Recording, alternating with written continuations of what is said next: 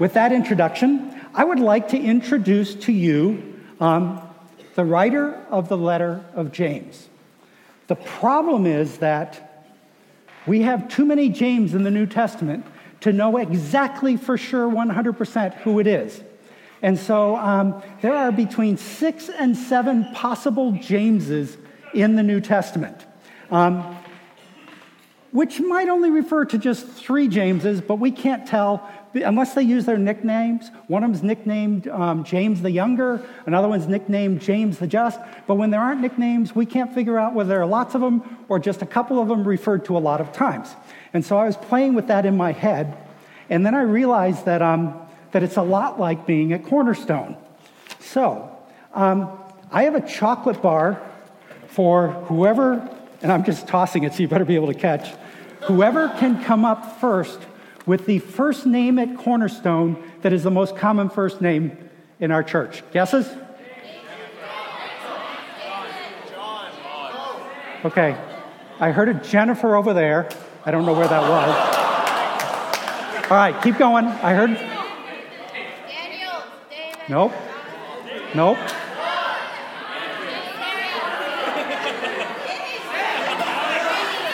I can't even hear what you guys are saying.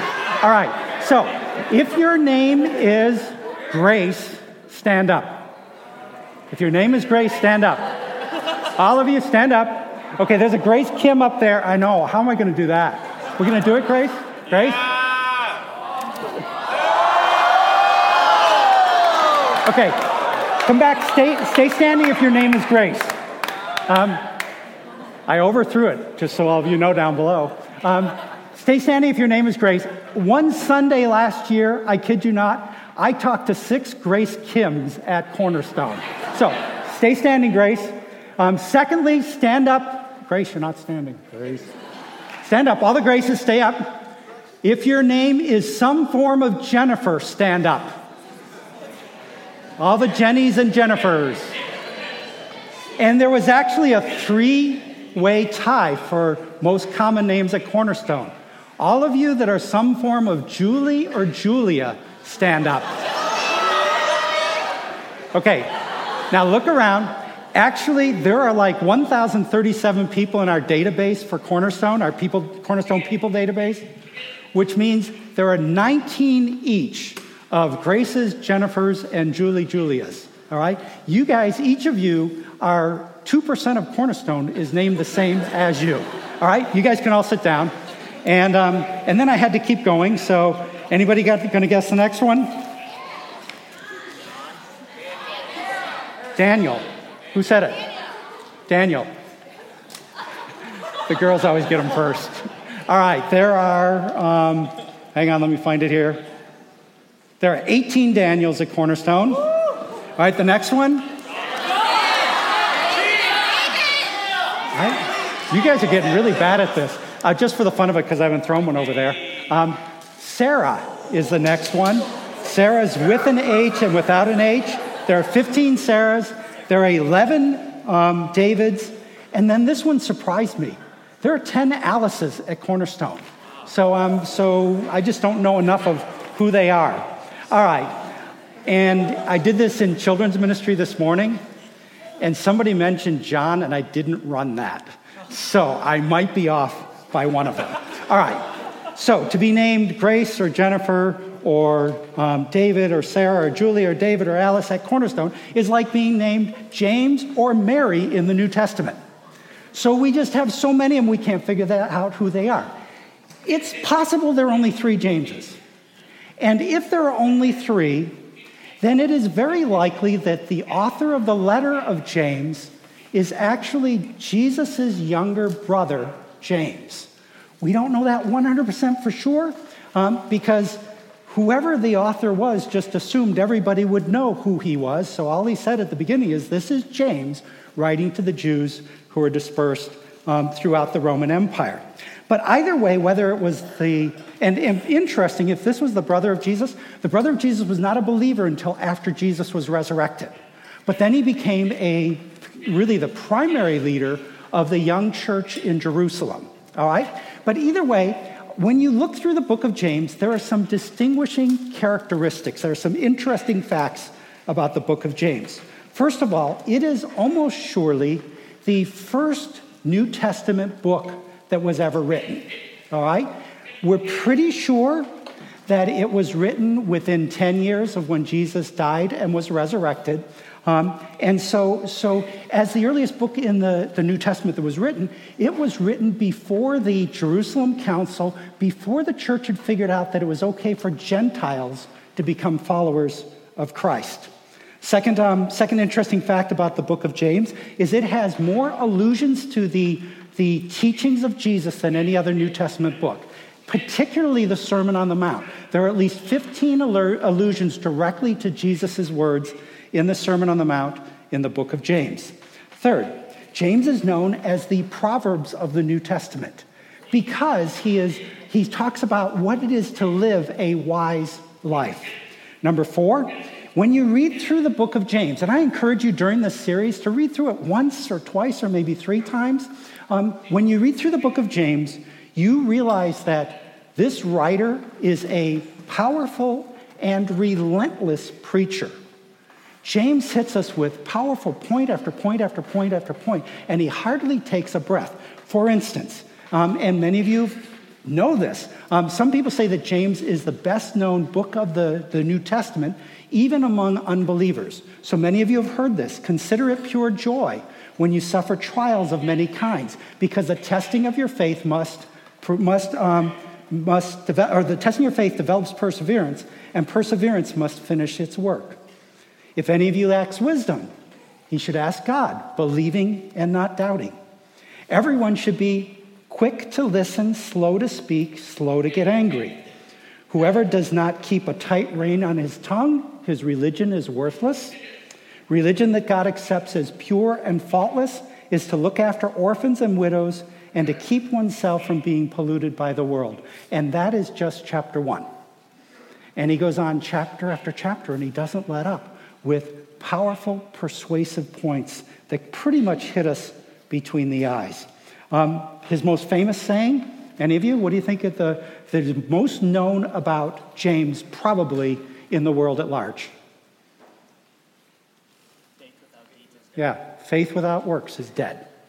And even unbelievers know that point from the book of James. And then the fifth and last kind of interesting point about the book of James is that James is actually very, very passionate about justice.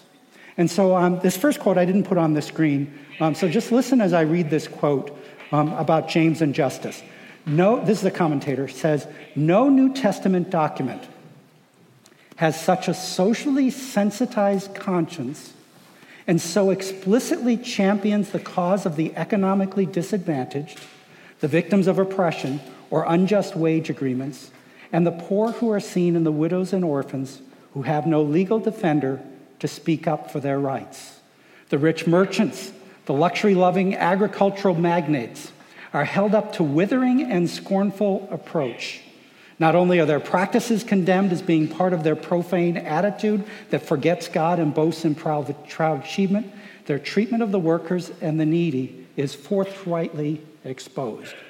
James is such a powerful writer about justice that, that it is a threat and has been over the centuries seen as a threat to dictatorial regimes. So another commentator wrote this, and I put this one on the screen. If the letter of James were sent to the Christian communities of certain countries that suffer from violence and exploitation, it would very possibly be intercepted by government security agencies.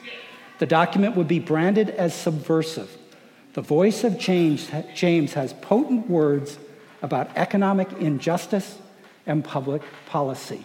So, if you are truly passionate about justice in your generation, in your life, and in this world, it is very likely that you should memorize major parts of the letter of James. So, um, this morning, I just want to concentrate on a couple verses in James chapter 1 because there's so much there that we can't, obviously, can't cover all of it. And the verses I want to cover with you are James 1 22 to 25. And the reason that I picked these verses out of all of them in the chapter is because in James 1 22 to 25, James gives us the two absolutely essential biblical ingredients to have a blessed life. James gives us the, the essential two ingredients to have a blessed life. So let me read the scripture to you. I'm going to read it to you a number of times this morning because I want you to be impacted by the power of this preacher. James writes and says, But be doers of the word, and not hearers only, deceiving yourselves. For if anyone is a hearer of the word and not a doer, he is like a man who looks intently at his natural face in a mirror. For he looks at himself and goes away, and at once forgets what he was like.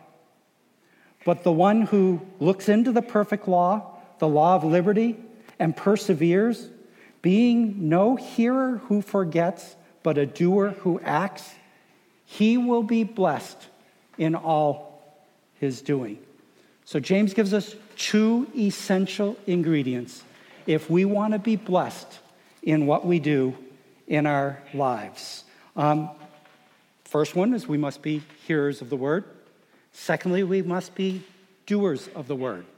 You cannot have one without the other. If you're a hearer only, you will not be blessed in what you do in your life. If you try to, if you don't hear, then you can hardly do. So if you try to only do without hearing, you will not be blessed in your life. This is James's equivalent to Jesus in the Beatitudes saying who it will be in the world, who in the world will be blessed.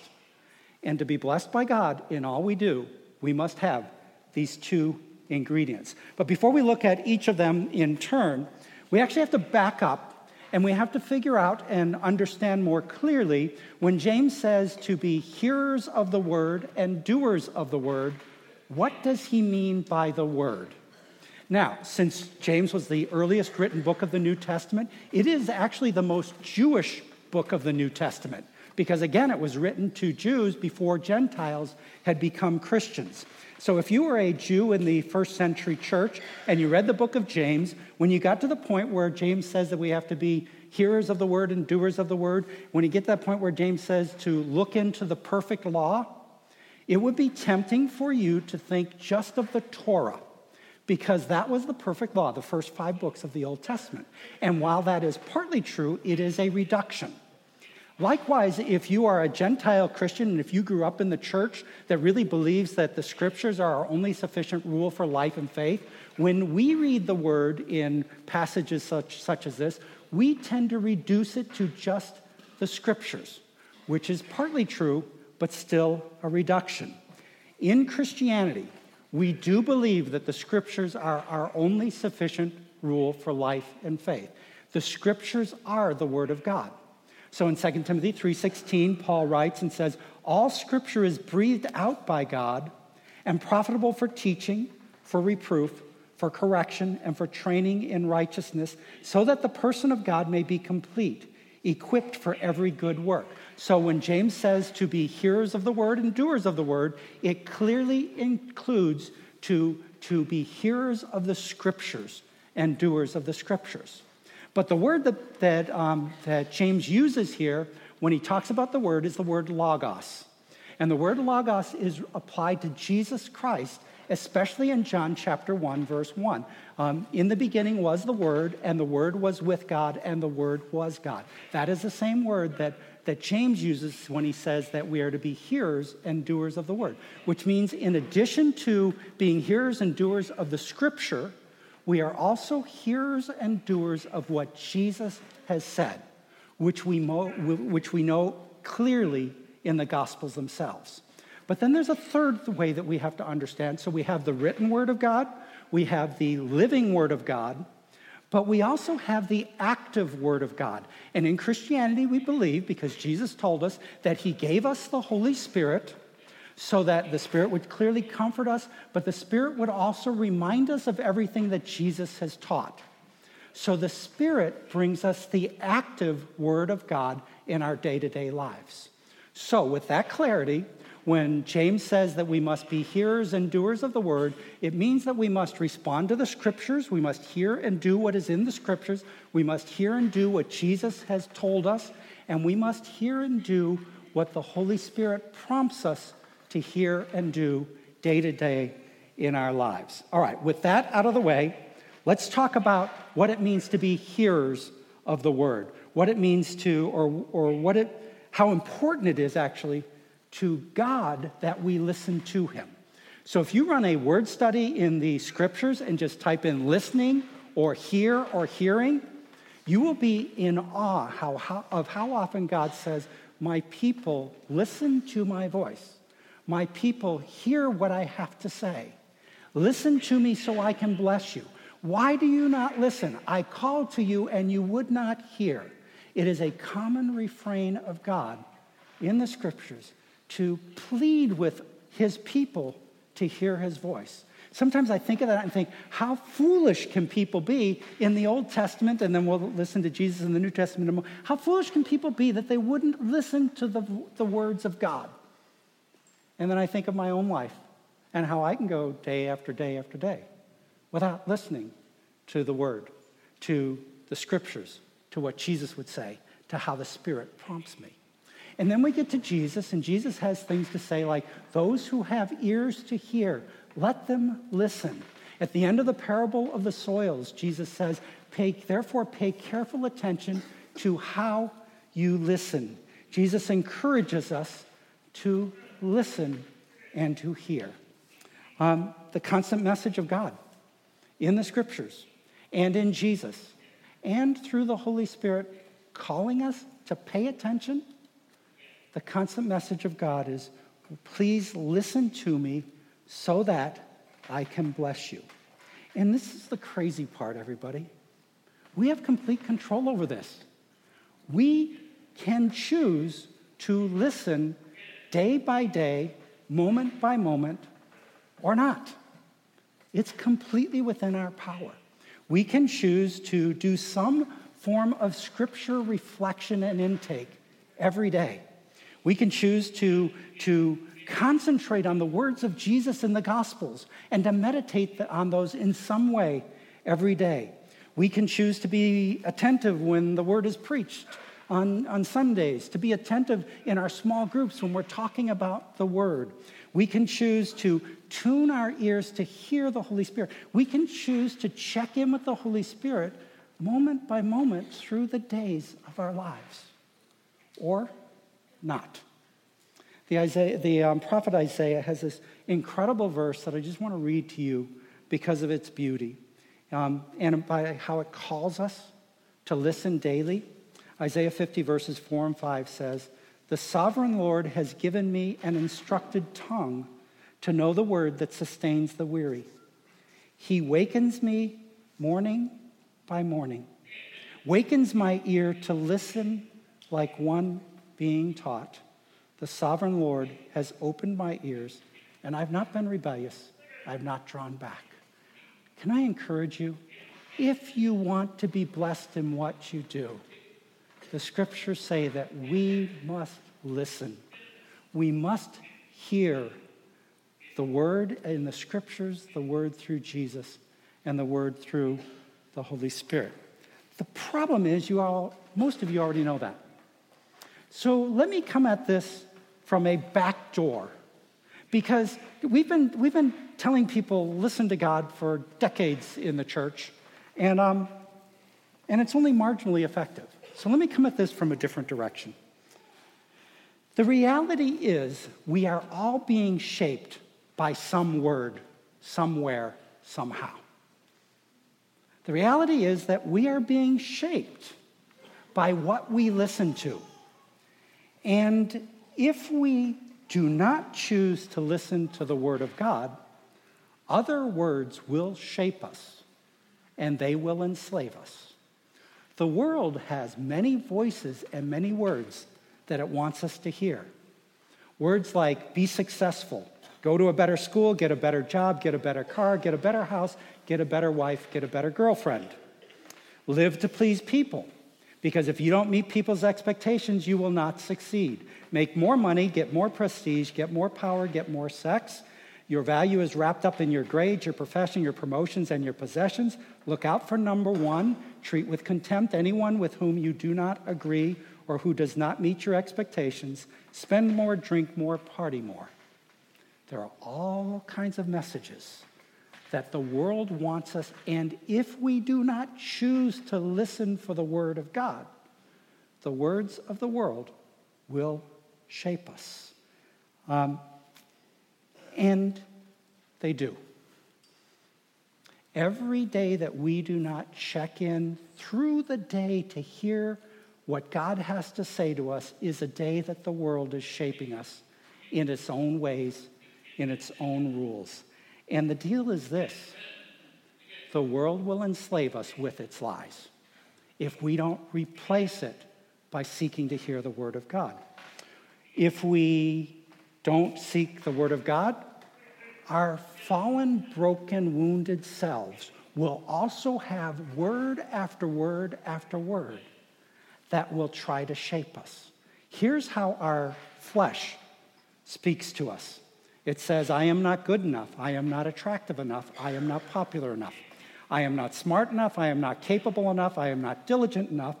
Or I am too much, too much to handle, too much to be loved. I will always be lonely. It's always my fault, or it's never my fault. If people treat me a certain way, they do not respect me. I must be in control. Instead of being anxious for nothing because I trust God, our fallen self says, Be anxious for many things because God cannot be trusted.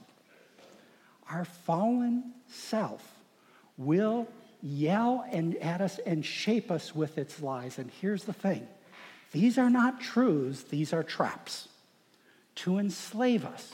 So if we don't pursue hearing the word of God, the words of the world and the words of our fallen flesh will shape us. And it is powerful in how the self talk and the world talk starts to make us in its image. So the only protection is to daily and throughout the day seek to be hearers of the Word of God. All this said, and you have to start here, okay? James pretty much assumed that his people were here, but we can't assume that in our culture anymore. We have to start by being hearers of the Word, which is why James says, look intently into the perfect law that gives liberty. But being hearers alone is not enough, which is kind of James's main point. Let me read the scripture to you again but be doers of the word, and not hearers only, deceiving yourselves. For if anyone is a hearer of the word and not a doer, he's like a man who looks intently at his natural face in a mirror, for he looks at himself and goes away and at once, at once forgets what he was like. But the one who looks into the perfect law, the law of liberty, and perseveres, being no hearer who forgets, but a doer who acts, he will be blessed in his doing. So, James, in just a, a, very short parable, he compares and contrasts those who are hearers only with those who are hearers and doers. And here's the, the kind of just thing that just wrecks your soul. If you hear only, you will be self deceived, and you won't even know it. And the problem is, many of us know many people in the church who are proud of how often they go to church and how much they read the scripture or how much they recognize scriptural allusions, but their souls don't reflect the character of Jesus. And they wreck our lives and they wreck our churches. They are, but if you ask them, they think they are doing fine. They are self deceived. We will all become that if we don't make a resolution that we will always be doers of every word of God that we hear. If we don't make that resolution, then out of our passivity, we will turn into the people that we most disrespect in the generation before us.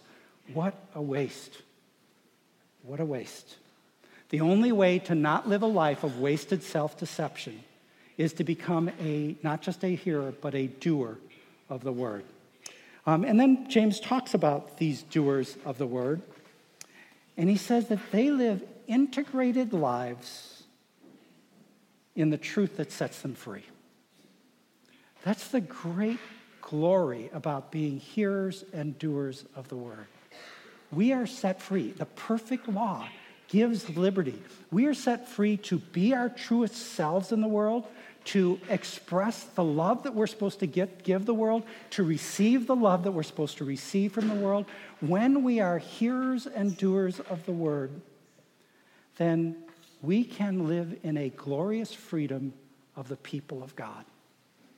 Whenever we are in bondage to the lies of the world or the flesh or self deception, it's because we miss somewhere either hearing or doing the Word of God. So I want to ask you to make a commitment because it would be, it would be a travesty to hear this message from James and not do something about it. I'd like to encourage you to make a solemn commitment or to remake it if you've already made this commitment before. Make a solemn commitment that you will never, ever, ever, ever, ever, ever, ever hear the word, either the word in Scripture or the word from Jesus or the word of the Spirit you will never, ever, ever, ever, ever, ever hear it without doing something about it. Passivity will enslave you. Every time you hear the word, will you please just ask, Jesus, what do you want me to do with this? If you don't do something, you step into layers of self deception in your life.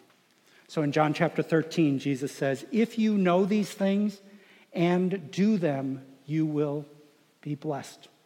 Romans 2:13 says, "It's not the hearers of the law who are righteous before God, but the doers of the law who will be justified." In 1 John, John writes, "Dear children, let us not love with words or tongue, but with actions and in truth." And the message that you're going to hear over and over over these next four um, weeks at Cornerstone from the book of James faith without works is dead. Brothers and sisters, if we do not develop habits and strategies of hearing and attending to the word, and habits of stra- and strategies of responding and doing the word, then we will be enslaved by the world and the flesh and our own self deception. Two ingredients. Two ingredients to be blessed in all that you do. Be a hearer of the Word of God and be a doer of the Word of God. Let's pray.